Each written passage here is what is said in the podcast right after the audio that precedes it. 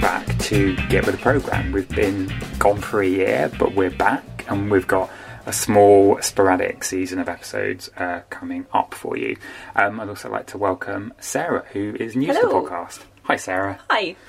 Uh, so, what's what's this episode going to be about? So this episode uh, is a recording of a very special panel that happened at our New Voice Awards on the 26th of February of this year, 2019, um, at Rich Mix in London's East End. It was a fun night. It was a fun night. Um, it was busy. There were lots of uh, cool people there. Um, we all had a great time.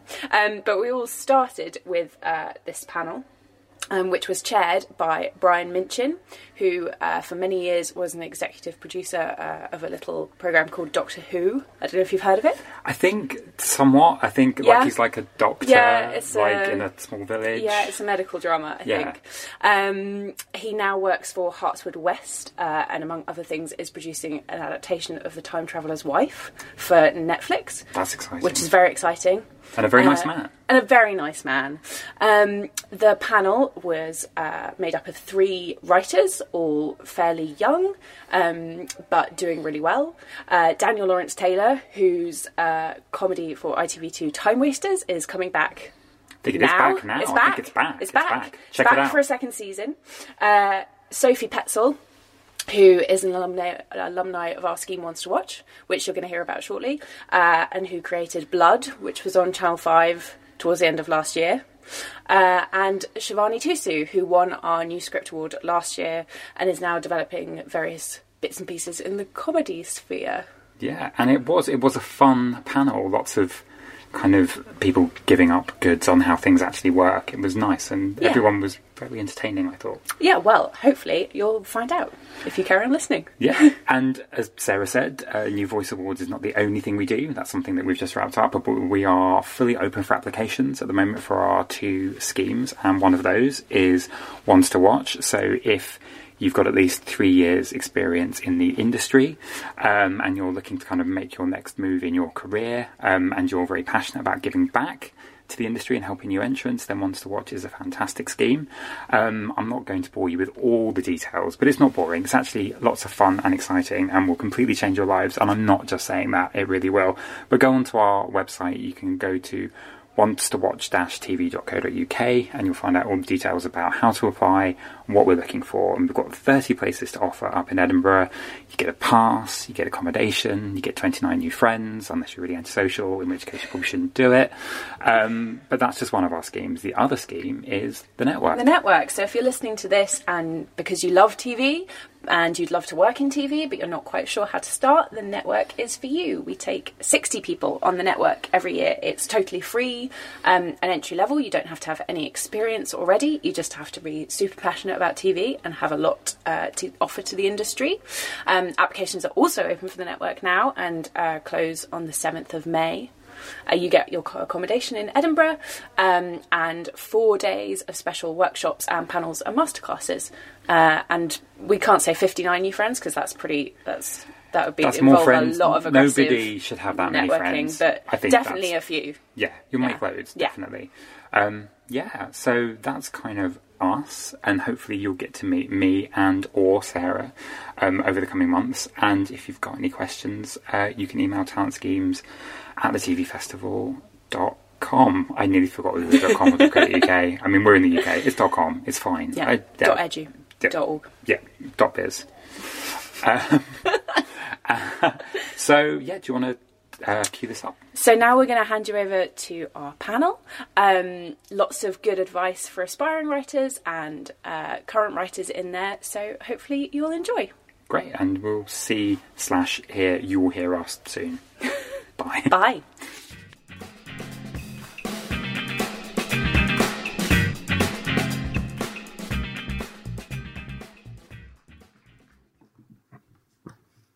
Thank you so much. Uh, it's really an honour to be here today in a room full of the best people, which are writers, as you know. Um, as you said, I work for Hartswood in Wales. As a company, like every production company, we spend a lot of time looking for new talent, new voices, and a lot of time talking about how do we find, how do we develop them. Um, working, looking for new Welsh writers specifically, we work with Skillset and BBC Writers Room. And what I found in that process is just how many great new voices there are out there. And I think as an industry, it can often feel like it's very, really, really hard to get in through the door. But all of us producers, all of us production companies, the distributors, and some of which are here now, we're all looking for brilliant ideas, brilliant writers. So it'd be great opportunity today to hear from our great panelists and also from all of you out there of like anything we can do to make it easier to make your ideas hit the screen. We're all going to benefit from that. So just to introduce them, we've got the amazing Sophie Petzal, creator of Blood, on the end there.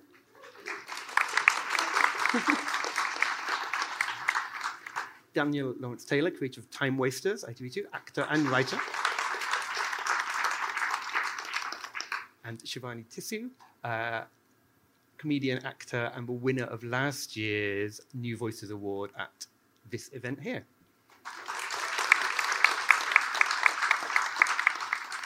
And I think all of you have had quite different routes into becoming writers for TV. So what would be great, I think, for everyone to hear is just kind of how you got that first, how you made those first steps to becoming a TV writer. They're all very shy because they're writers, so I'm going to pick on Sophie first.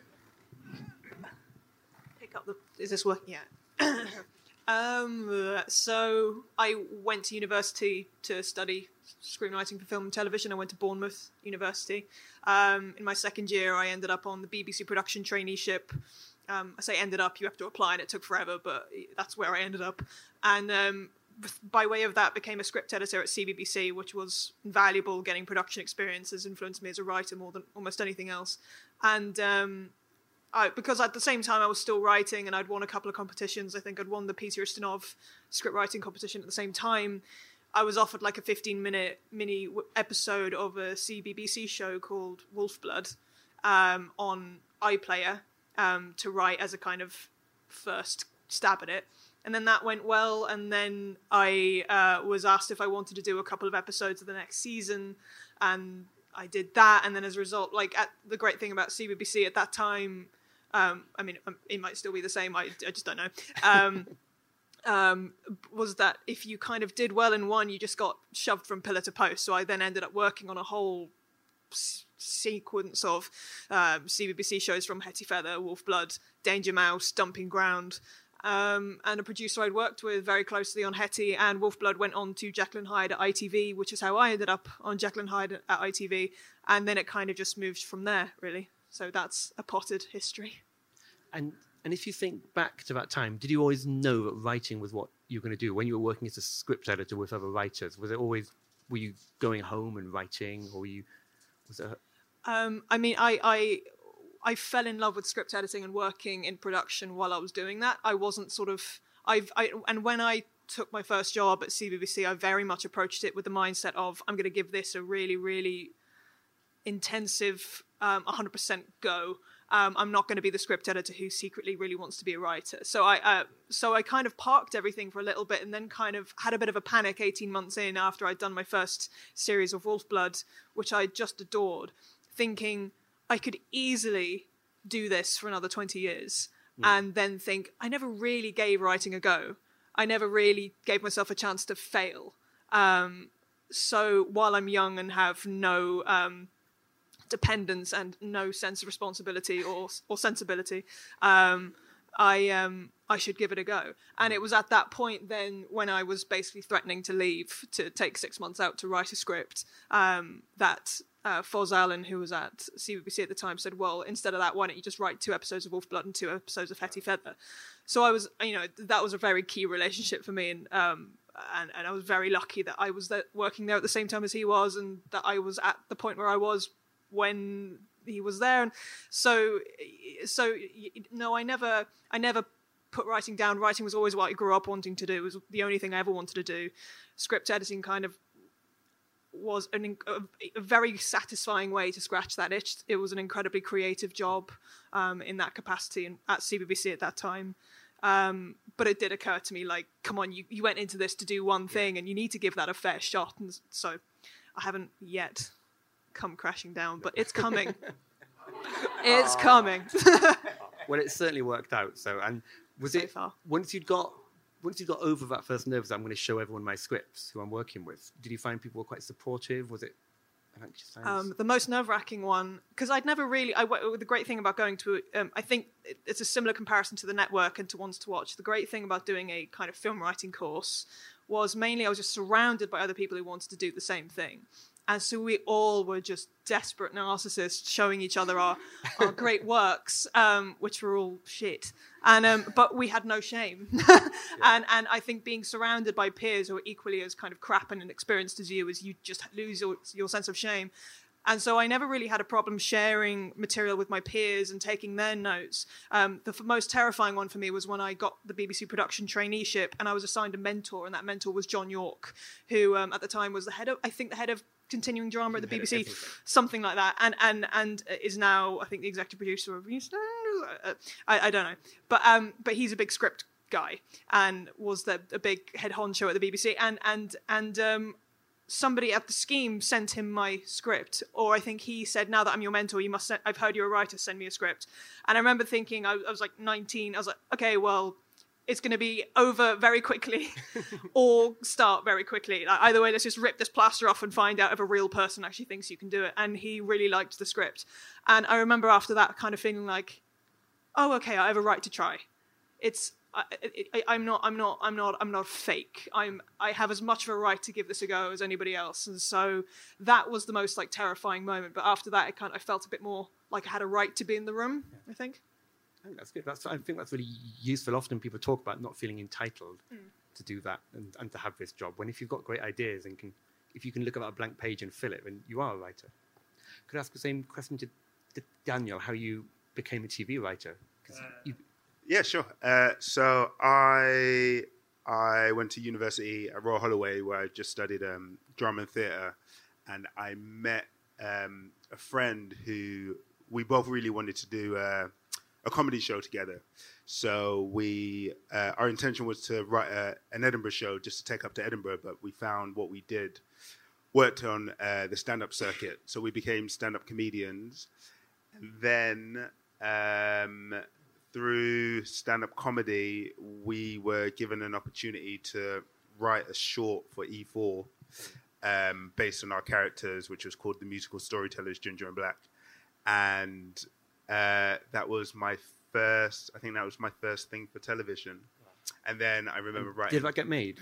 Yeah, yeah, yeah. So, Obviously, it's my favorite thing now. yeah, yeah, yeah, yeah. I knew that. I knew that. uh, no, it got made, so it was just like a, a one-off. They were a bit like um, uh, now they've got what have they got on E4 now? They're like they're not comedy comedy feeds for BBC, but E4 have their own version. I can't Blaps. There we go. Yeah, yeah. So it was like Blaps before Blaps.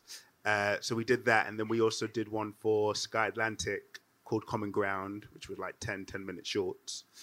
Uh, and then, and then a few years after that, uh, that's when I kind of decided to go away and write my own show, and I wrote Time Wasters. Yeah. And in your experience, did you find doing the short form stuff really useful? Was it hard? Was it? Yeah, it was really useful because I suppose like when you're writing for television, there's uh, a structure that you kind of you have to stick to. Like producers and execs will always make you stick to a certain type of structure, which is yeah very annoying. Yeah, because it's odd because I used to do a lot of playwriting as well, where you were with plays you can do anything. Do you know what I mean? Whereas with television, you have to hit certain key points at a time. So doing those ten minute shorts kind of helped us kind of understand like narratives and characters because normally we would write a lot for ourselves, but writing for other actors as well. So it kind of helped us hone our skills in that way. because it's quite interesting because we'll go on to talk about it a bit, but it was a it was a leap straight from writing the kind of a short form to having this big hit show, which is coming back, I believe. Yeah, yeah, yeah. Uh, series two, March the 11th. So everyone could watch that, thank you. ITV two, Yeah, yeah, yeah. Thank you. and so um, and then could you and how did Time Wasters come about? Because it's interesting because I'm sure people here, if when you're beginning to pitch stuff, it can be a bit confusing as to how to actually get shows through to the right people. And what was your route with that idea? Yeah, so for me, uh, I I was acting in another show for ITV2, um, and uh, I'll go back a few steps actually. So I had the idea for the show, and if you don't know, it's like it's about an all black jazz band that goes back in time to the 1920s. So it's a fucking stupid idea. like it's ridiculous, and so uh, a lot of people write treatments, but I thought it would probably be easier, partly for the idea of the show, but also because I was a new writer, just to write the script. So I didn't spend ages on it. I just kind of wrote out the characters, the story, kind of the beginning, middle, and end, which has pretty much stayed the same of the first episode. Um, but I just thought that that would be an easier way to kind of show people exactly what it is. Do you know what I mean? Uh, so I I put that on paper, and the producer I was working with, I gave it to him, and he really liked it. Uh, and then so he gave it to his exec. They really liked it, and then they gave me a bit of money to they gave me a bit of money and a script editor to go away and work on the script. Mm. And then we sent it to ITV. They really liked it, and then it was they gave us money to do a rehearsed reading, so we did that for the channel and then they gave us money to make a pilot, and then it wow. became a so, series. So you went through all the stages you possibly could. Yeah, yeah, yeah. It was quite a long process. Like it was draining. Uh, but did you ever lose like, faith, or were you there uh, with it? No, weirdly, I was quite arrogantly. I was quite confident. Like I, I, I knew it was a good idea. I didn't know if it would go to series, but I knew like the kind of shows that were on and the kind of shows that I knew were coming up. Like the show I was acting in was called Cockroaches, and it was quite high concept. And even though it didn't do very well, people were quite excited about it because it was much different to all the other sitcoms that were on at the time. Most sitcoms were at the time were all like flat shares and workplace comedies. So I knew that there would be a place for it. So so yeah, and and I, I thought it was really good as well. So I was quite weirdly, I was like quietly confident about it. And Shivani. Hi. So you've been a stand-up and a comedian, I think. Yeah, I, actually, I'm not stand-up. Not stand-up. Just to oh, clarify. Sorry. Um, but uh, I knew I'd get something wrong. no, no, no. Uh, happens a lot. Um, no, I, I think I had quite a weird way of doing things where I didn't. I remember because I didn't study um, like screenwriting or, or drama or anything at university. I studied politics and um, really useful actually. Um, but like what what I did, I remember because I was not studying it, but I was always like wanting to write and perform. I, I kind of doubled down on um, doing. I applied for like all the. Also, growing up in London, I was really lucky because I just applied for a lot of like young people schemes, and I just and they're all free and they're so so nice. Uh, so I was like, I did like um, I had a year in the poetry world. Uh, I read a lot of, uh, and that, I think that really has informed my writing. Actually, I read a lot of poems for a whole year as a Barbican poet, and then I like did some sketch writing at Soho Theatre for the Young Company, and all these things like uh, helped me learn different forms of writing. But I always knew I wanted to like uh, do kind of comedy. I, I, mean, I was watching a lot of TV basically, and I was like, I want to do this, and um, but I just had no idea how. And no, also I was like, oh, it's too late for me. I've got a degree in politics. So I'm going to have to try and sort this out. But um, yeah, so then what happened was I um, sometimes you need a bit of anonymity to pursue. Like I actually went on. This is really long. So I, I, I went on like a year abroad as part of my degree to Paris not a big deal. Uh, but like, yeah, very cool. Um, Paris, you've been to Paris? I've been to Paris multiple times. Um, and what happened was when I was there, because I was like completely anonymous, I was like, I'm going to put on a play, and like, no one can stop me because no one knows that I'm not a playwright slash. So then I put on a play, and that just gave me this confidence to be like, well, I put on one play, I could, you know, keep going. And then I then I got really into because I was watching a lot of American TV, and I was looking at that. It's their roots. It's like very much through learning about improvisation and improv that's how co- people get into comedy in America. And all these TV shows are written by improvisers. And now some really amazing high concept stuff like Get Out is written by an improviser and all like the best stuff now. And the reason for that is because like you really learn how to write on your feet in a very different way. So any, if anyone's a writer but they're like, oh, I can't sit and just write, it's such a good way to like get out of your head. So I started doing a lot of improv and that led me to sketch. And then um, what happened was I went to um, a clown school and I fell off my bike and had a very serious accident. okay, it's funny. Um, um, and on the last night, and I was physically basically disabled. I, I, I like completely lost control of my arm for a year, my right arm, which is my writing arm. Um, and be- I was a piano teacher at the time as well. I was a very bad. um, and what happened was because I couldn't work as a piano teacher. I mean, I would go there and just like they were like, "We don't know if you're ever going to play again." Uh, it was I should not very yeah. Anyway, um, It's like really upsetting. Sorry, no, it's look, I'm here now and look, I'm fine. But um what happened was because I had like you said, like sometimes you need a bit of time off. I don't know, I, I I'd never thought I'd never had the time to write a whole script. But here's what happened. Basically, I was I wrote a script like this, okay, and it just like because I had time off from teaching, it took me like I had like maybe a month off, and so I just was like, well, I never I'd been meaning to write a script for a long time, and I just did it, and it it was fine. And I submitted it for writers, the BBC Writers Room competition, um, and I submitted it for the BAFTA Rocliffe thing. Um, and it didn't go anywhere really. I think with the writers room, maybe I got to the next stage, but then I submitted it for this like one minute before the deadline, really, uh, because I was like, well, I've got the script now, I just do it. And then I won, and it completely changed my life. Re- genuinely, like my life is so different. I mean, I still have no like No pressure for later. yeah, but really, it's mad because I could have wandered through. I mean, I was doing live comedy and stuff, but you can. I had no access to getting an agent really or anything like that. And then because I met Hannah Griffiths, who was the presenting me with the award, who's just the most amazing person I've ever met, really, and completely genuinely changed my life. And I would do anything for you, Hannah, because you have completely. Um, I my life is completely different now in many ways, and I, I so I what happened was I won this award.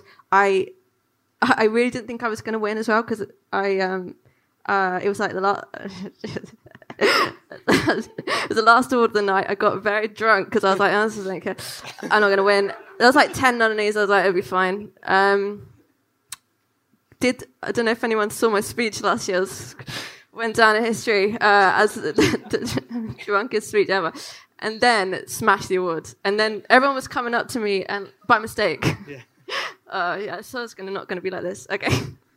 Anyway, basically, what happened was then I met with a lot of agents. I know I met with one agent who was really great, who at Curtis Brown, which is. But the reason I only I got signed, I think, is because I had stuff that I'd filmed myself. I'm a bit of a different because I'm a right performer, so I'd made all these weird videos on my own, and I had a script to show her, and I had um, videos to show her, and so I already like, and I had another script to show her basically. And if you are a writer performer, do you think that's a really useful thing to do to be able to present kind of rough workings you've done yourself? Definitely. I would say, especially if you're a new writer, if you can film anything, even on your phone, because a lot of the time, what I've noticed about being in, in the world of TV now, um, what I've noticed is like it's very hard, I think, to portray tone, and especially with comedy, uh, everything is in the relationship and the performance. So I like to like. It's been very useful for me to have stuff to be like, this is what I'm like. Take leave. Um, I think if you are yeah, writing stuff. I the reason I started writing is because I wanted to b- perform, and I was like, I need to. No one's gonna. I can't act, so uh, well, I can, but only very in a specific way. So I was like, I need to write for myself. Um, and it, yeah, it's and it's the future now. Like every, you know, you know, you know. But it's uh, like, uh, yeah. Also, it's very fun. I don't know. And is that an approach you're taking to your development you're doing now? Do you write and do you perform? Yeah, I'm writing. I'm like, this is you have to cast me in this, okay?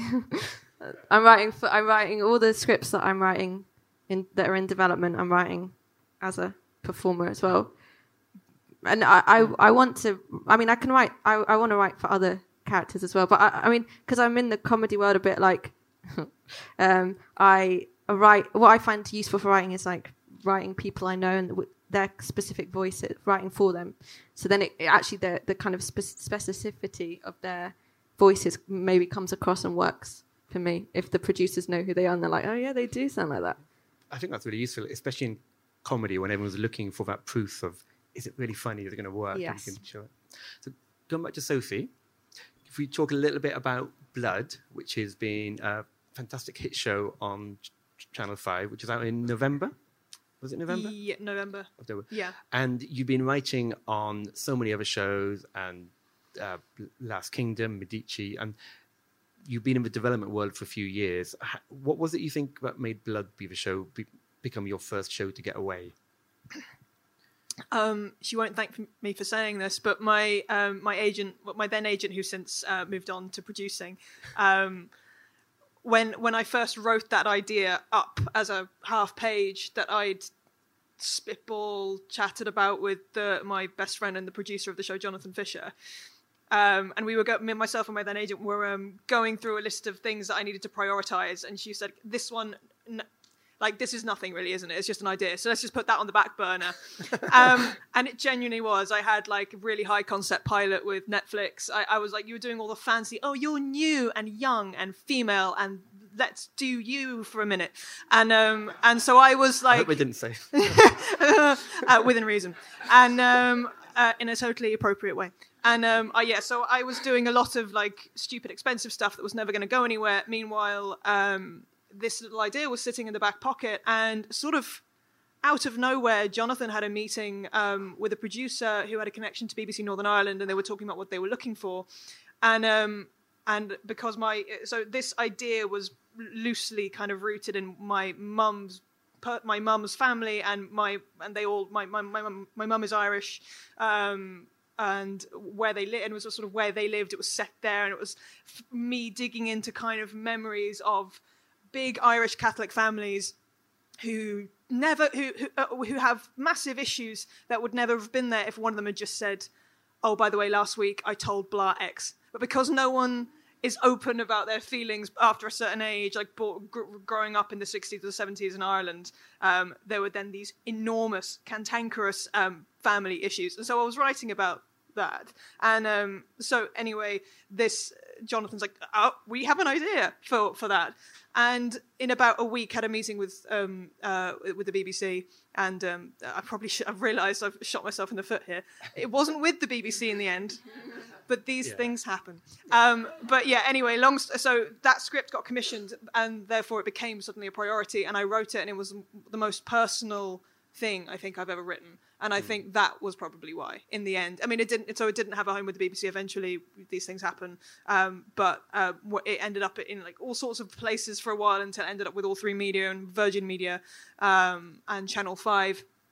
And um, I think, but everyone who ever read it always really responded to it in a way that, like, you can write stuff that you feel like you've written really, really well, and people agree that it's written very well, but so a lot of other things. And I think when you've genuinely, and it's not to say that everything you write has to be a, you cannibalizing your own trauma, um, but um, though it can be lucrative, um, it's it's mainly I, I think I think really making it personal in some way, even if you are writing about space goats, like the, the, if making it about your like your your trauma inside the mind of a space goat, I think people are going to respond to that in a way that they won't if, if you're just writing something really well that's a good idea because it's cool. And i think yeah so blood was very very personal. And i think like loads of people can write everyone can write a uh, uh, uh, uh, like a six parter that goes out um, about a, a miserable family. But this was my version of this that i don't Yeah. think anyone else could have probably done. And i think that was probably why also it was cheap. Yeah. um, uh, cheap and i was cheap and not anymore and that was it and it, it does happen a surprising amount that a channel will develop an idea, which but by the time it comes to greenlighting I'm going to get so told off for but, saying like, that. but, I- but- I, mean, I was saying like so many shows which we won't mention, uh, but it just doesn't happen to suit that what that channel needs that particular point of time. It's not a reflection on the show. It's really hard for people to accept that, but it's just it's just one of those things. So it does move Yeah. around quite a lot. oh, oh, always, always. Um, most things by the time you see them on television are probably in their third or fourth home. Like it, it's, and I, th- I think it rolled off my tongue so easily, even though I'm going to get told off for it because No. it's it's not a big issue. It wasn't a big issue. It's like these things just happen, and you have great relationships, but it's not Yeah. there for It ended time. up in the right place. So Oh, I absolutely, absolutely, and I think the fact that we made it in Ireland for an Irish cha- uh, Irish channel, it was you know channel Channel Five are involved, and um, you know were great partners. But like we made it with Virgin Media, who are uh, Virgin Media, who are based in Ir- uh, Virgin Media Ireland. Sorry, so um, um, we had who were formerly TV3. So we had a very an Irish home, and we just sort of we all just moved away for four months and made the thing, and it felt incredibly incubated and very loved. And so the whole way through, and we were just left alone because we were a show that cost nobody, that cost nothing really. Um, and and and in, in in comparison to you know, 80 million pound shows on BBC or whatever or on Sky Atlantic. Um, but so so no one was re- we were just allowed to get on doing what we want. Myself 28, the producer 29, which was to kind of every now and again we'd look at each other going like, why are we being allowed to do this? And and I, the, and because we were the conditions of the uh, the conditions of the thing where we had to go out before the year was over, so we'd made we'd made it in the summer. It was going out in October. There was no chance for anybody to tell us that it didn't work or for uh, us to even figure out whether it worked or not. And so by the time it was going out, I just had this overwhelming panic of why have we done this? Why has anyone allowed us to do this? But yeah, so it, I think he ended up in the perfect home. Um, even though like it's always disappointing when a thing doesn't work out at first, and it, but um, it ended up where it needed to be, and um, I think it benefited enormously from that. Oh, that's fantastic. And Daniel, having been through the process of kind of making all of season one and two, is there any kind of advice you wish you'd been given kind of before you went in or started off? Uh, yeah. What, uh, no, as in like, uh, yeah, a few things. I think um, uh, it's weird. Like a lot of the times, it's just you just have to go through it. It's like on the job training. Like you just have to. You don't really have a choice. Uh, I think. Um, I wish that I I had someone who. Uh, I wish I had someone to turn to. I think like a mentor. I think if if there's anyone out there. anyone out there? um, I know, getting tearful remembering it. Uh, but no, because I remember like it was quite a hard journey because it's quite a lonely journey as well. Uh, like I had this very big idea. Uh, not only was it a big idea, but uh, there weren't really any uh, black characters on screen at the time. I think there was chewing gum, but that was it. Uh, I was in rooms where I was the only person of color in the room. So not only was I telling stories that were very personal, but I didn't really have anyone to kind of turn to to kind of go, is this right? Is this correct? And uh, so I wish I had more people like that now. Now that I'm doing later series, now I try to get more people of color into the room. Yeah. I think I wish I would have been a bit more outspoken about that at the beginning as well. Because a lot of people were saying, "Oh, don't worry." No, that's a lie. It's not that people were telling me not to worry about that, but it wasn't other people's concern, and it was a big concern yeah. of mine. So I'm trying to change that for the third series now. Um, yeah, I suppose. Yeah, mentor. If mentor, if yeah. if you ever have the opportunity when you go into these things, like one of the actors in my show, Samson, he's now writing his own TV show, uh, which comes out in a few months. And whenever he has any problems, he always calls me. Like even if they're not problems, he just runs it by me because, like, I remember the first time I was in an edit, and no one warned me what a first edit would look like and yeah, and I was almost in tears. Yeah, yeah, but it just looked like I was being rude because I was like, I didn't even know to, where to begin with notes because I was like, this is terrible. And it and it, you deal with the emotion first. Yeah, yeah. I, I had to I had to go away and then speak to. I had like another friend who was a producer, and she had to kind of calm me down but that was not until after I went to the edit. So when I saw my friend Samson, he came out and he was like, Daniel, I just saw the first edit. And I was like, mate, don't worry. Yeah, yeah, yeah. I went through the exact same thing. Yeah. So like, so being uh, part of the community is yeah, really yeah. I think that's really, really helpful. So I wish I had, yeah, it's that like linking yourself with people and not being afraid to ask questions. And like, I was, my biggest thing was I always felt uh, I had imposter syndrome. So I always felt a bit like, I wasn't allowed to ask questions, or if I did, I didn't want to be seen as being difficult, or do you know what I mean? Hmm. Uh, but now in hindsight, yeah, now I'm much more like, why is this happening? And do you yeah. know what I mean? Yeah. And Shivani, um, your kind of stage of your writer journey, are the things that kind of uh, would have been useful to have known like this time last year, or mm. do you think hmm. it's? Um, yeah, well, it's all uh, quite new for me. So when I've been, I, I was lucky to get like a lot of general meetings, and I didn't really know how, what that meant. Um, but one Yeah, thing, actually, that'd be good to talk about. Like, yeah, like when you get a general you- meeting, when you just uh, when you're just like, how what do you kind of find? Yeah. How do you prepare for those? Now you've been to a few of them. How do you? Oh, okay, yeah. Well, um, I well, I like to. I, well, what I've learned now is uh, well, because I just thought at the beginning I was like, this is never. I'm never going to get a chance to do this again. I I got 50 ideas. You know, I was like, I'll just go in and give them everything. Um, and now I very much like research the company and like work out what their tone is and what which ideas would be suited um, to which companies. I think that's the the thing I've learned. Um, also, I mean, I need to. I want to get better at this, uh, but just being able to succinctly say some, sell something in a in a line or two lines, um, and uh, also knowing what kind of ideas work for what formats, and uh, bec- because I have come from a comedy background, a lot of the time I'm like, this is a sketch. Actually, whoops, tried to make a series out of clearly what is a sketch, a three minute sketch.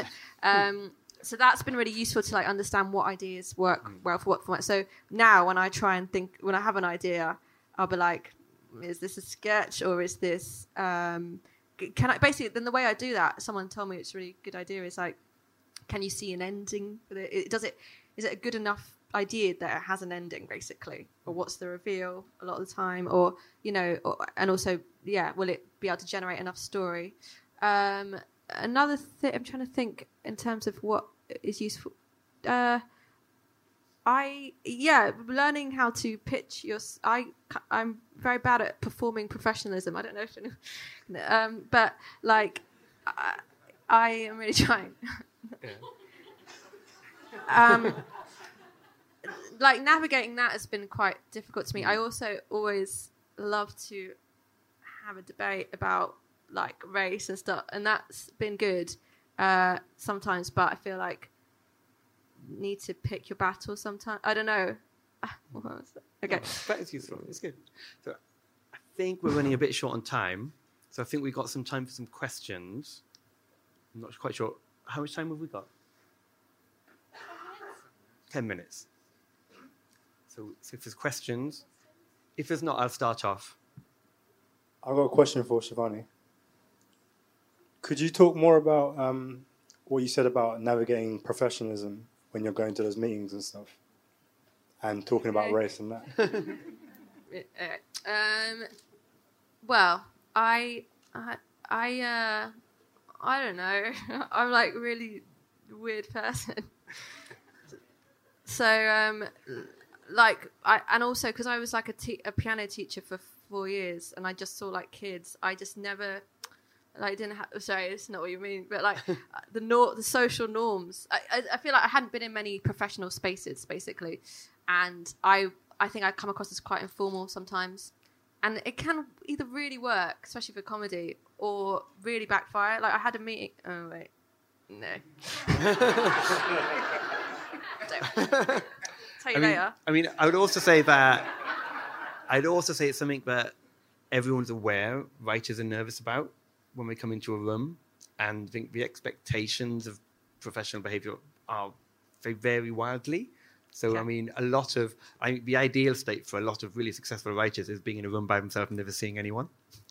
I So so that. people are aware Yeah. that that's not it's not um, meetings are going to take different tones. So I wouldn't. But yes, I know it's a thing you can. You, you still want to win people over, don't you? Yeah, that's all right. I can. Yeah, I'll do that. I'll do that. Um, but we should talk a little bit about race because you, you brought it up. You brought it up, and one thing we were going to talk about was there's a lot of talk in the industry about being more open to diverse voices, to encouraging people from underrepresented groups. And I wondered if you felt that was moving in the right direction, if there's enough being done. Um, Daniel, I'm picking on you. I'm looking at you, and Sophie. It's just Yeah, I think um, there's definitely like a shift now. Uh, I think when my show first came out, like I said, it was just it was just chewing gum. Whereas now there's a lot more. Uh, there's like Enterprise that's just come out. This is just comedy, Enterprise, and I think Sunny D and uh, man like Mobeen. Like, yeah, there's a few more. So I think there's definitely like a, uh, a gear shift. I think now the aim is just to, I suppose, just to keep the conversation going. Because I think like I've been doing it for quite a while now, and every now and again there's kind of like a little spike, and then it disappears, and it spikes, and then it disappears. So I think people are more aware, and they they're realizing that there's so many more stories out there to be told. So I think there is definitely a shift. Yeah. Um, I, I, I'm always slightly um, concerned that at the top level we're still just seeing the same kinds of people, and every now and again they'll get swept up in the zeitgeist, or if you know us down below are uniting to to point up and go, for God's sake, like where are the people telling these stories, and where are the communities being represented on this channel at this time in prime time mainstream blah blah blah, blah.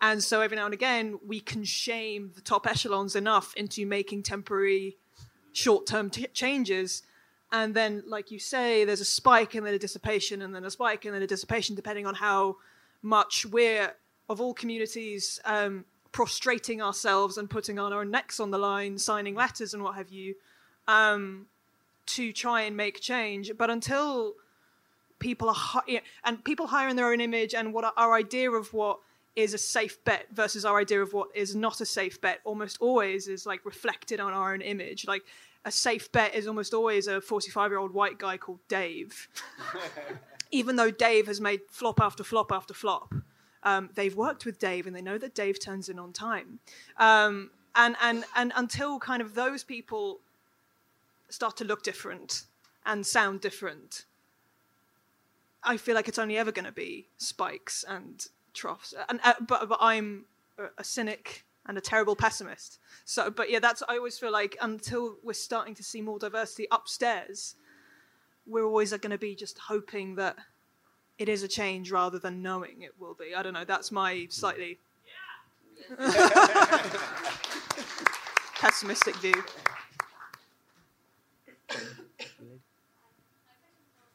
Over the microphone, come. Thank you, thank you. Hello. They found you. yes. Um, so I haven't seen Blood, but I'm really interested to watch it. You said that you wrote it as a very personal experience for you. How did you find the casting process for that? Because you're clearly writing for characters that you know and have grown up with. I, I'm always at pains to say nobody in my actual family killed anyone. Um, yeah, um, Uncle Michael, it's not based on you, I promise. uh, uh, but um, so I was also very privileged to be an executive producer on the show, which is quite an important. Like it, it sounds like just, and in many ways it is just a title, but in contractual terms for writers, that means you have a more than meaningful say on all creative decisions. So I have power of veto on casting, on our uh, head of D- our DOPs and directors.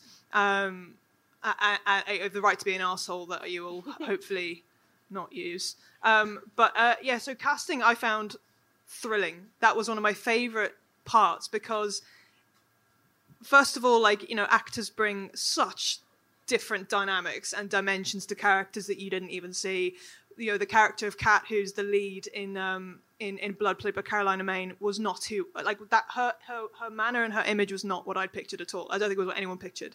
Um, but she was it. The uh, you know, her audition you know she'll t- she'd tell anyone this but like she uh, she was doing the tape for her friend who was auditioning for another character. She'd not been asked to audition because she wasn't irish. Um, and so uh, but she was like i'm going to just send in a tape and did. And the casting director just i think begrudgingly sent it to us because she was like this this dumb girl has sent us this bloody thing but she's good. And we watched it and we were like she's it. And and and that was completely thrilling. And with other characters like with casting you know, I- casting the character of Michael, who's the younger brother, we found that that was very difficult, and I started to realize it was because that character wasn't very well developed. And like, you can't look at 30 great actors and go, they're all crap. Like, eventually, and, and you know, when you're at that stage anyway, you're all great. And I, I really want to tell actors this all the time. Like, if you're in our box, you're you're a great actor. It's just down to like, uh, is this the character and is this what we're imagining? And do you do you look older than her or not?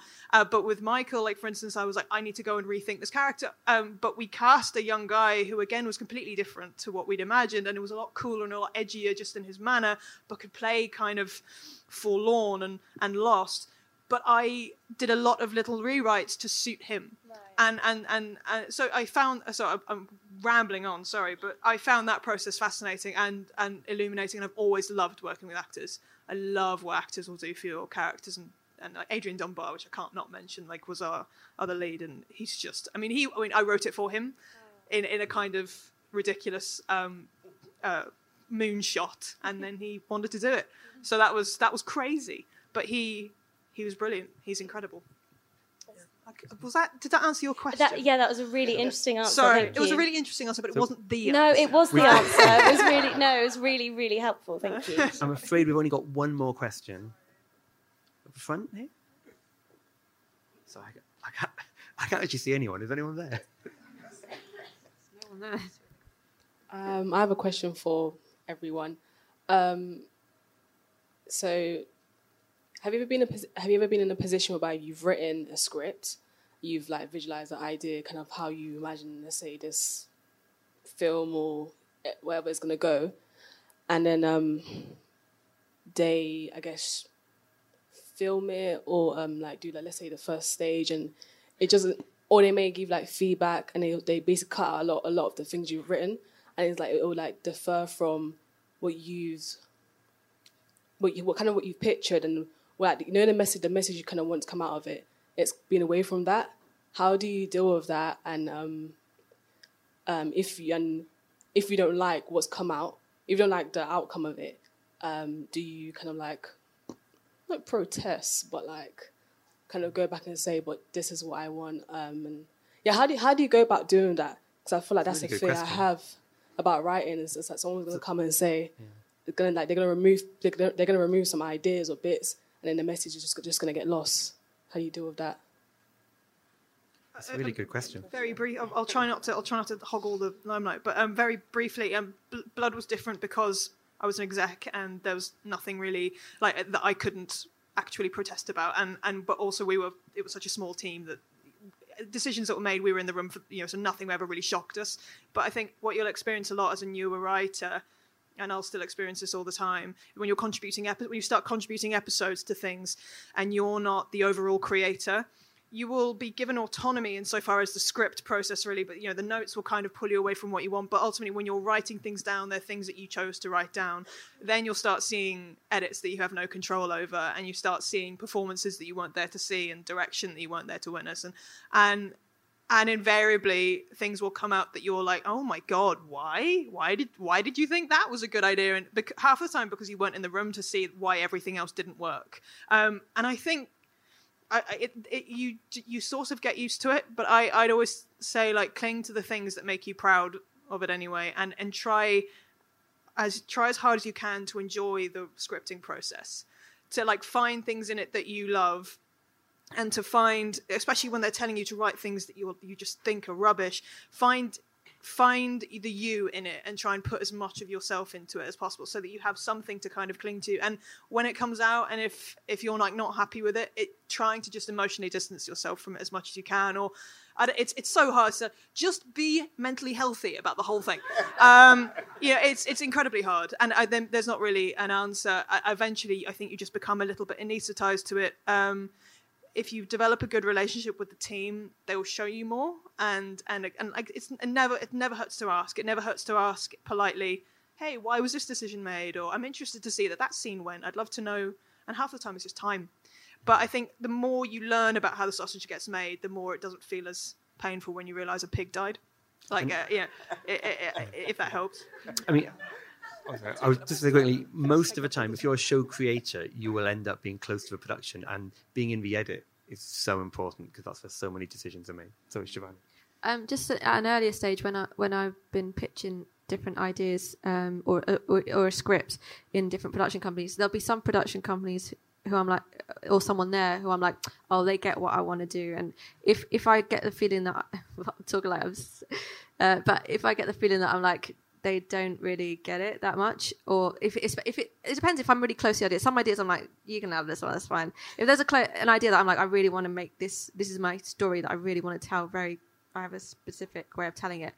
Then I'll just keep it. I won't let it go and until I'm I found someone who's like, yeah, actually, I do want to make that. So I think that happens a lot with people who are creating shows because they like even with your blood show that you were like, you know, you you waited for the right moment because some people will be like, no, no, no, but then some people are like, oh yeah, actually that I really like that.